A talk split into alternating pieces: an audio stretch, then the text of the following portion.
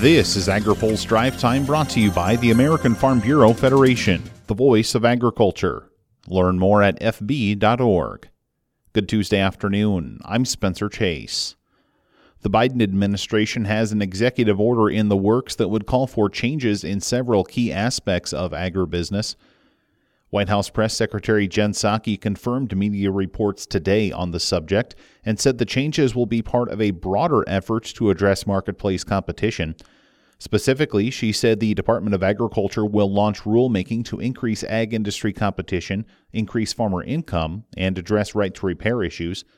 She said one specific area of rulemaking will be in the livestock sector. The President's executive order will follow through on a campaign promise by directing USDA to issue new rules under the Packers and Stockyards Act, making it easier for farmers to bring and win claims, stopping chicken processors from exploiting and underpaying chicken farmers, and adopting anti retaliation protections for farmers who speak out about bad practices. She says the order will also further the product of the USA news from Friday.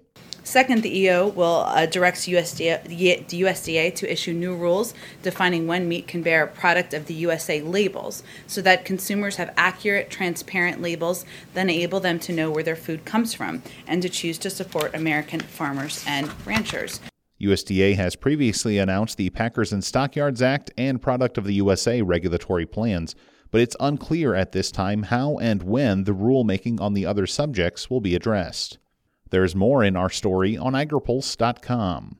A previous restriction on cover crop haying and grazing is on the way out. USDA's Risk Management Agency announced today it plans to do away with the previous November 1st restriction on haying and grazing of cover crops grown on prevented planting acreage.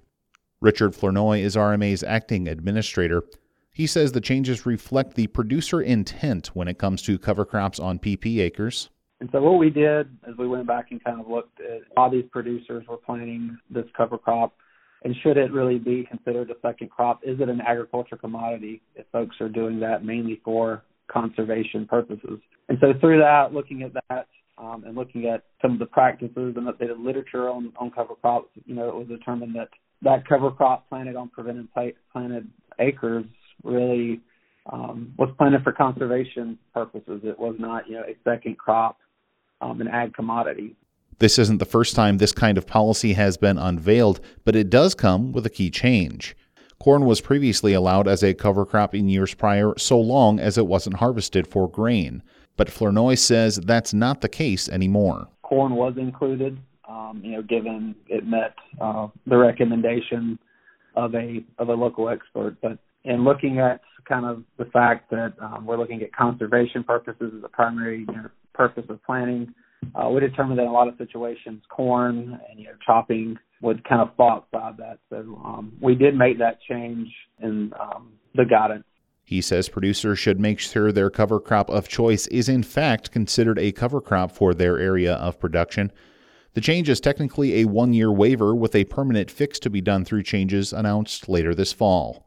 Finally, today, a micronutrient company says it wants to see more research into nitrogen. Karsten Temme is the CEO of Pivot Bio. He says the company is currently involved with academic research, but also sees the need for a deeper look.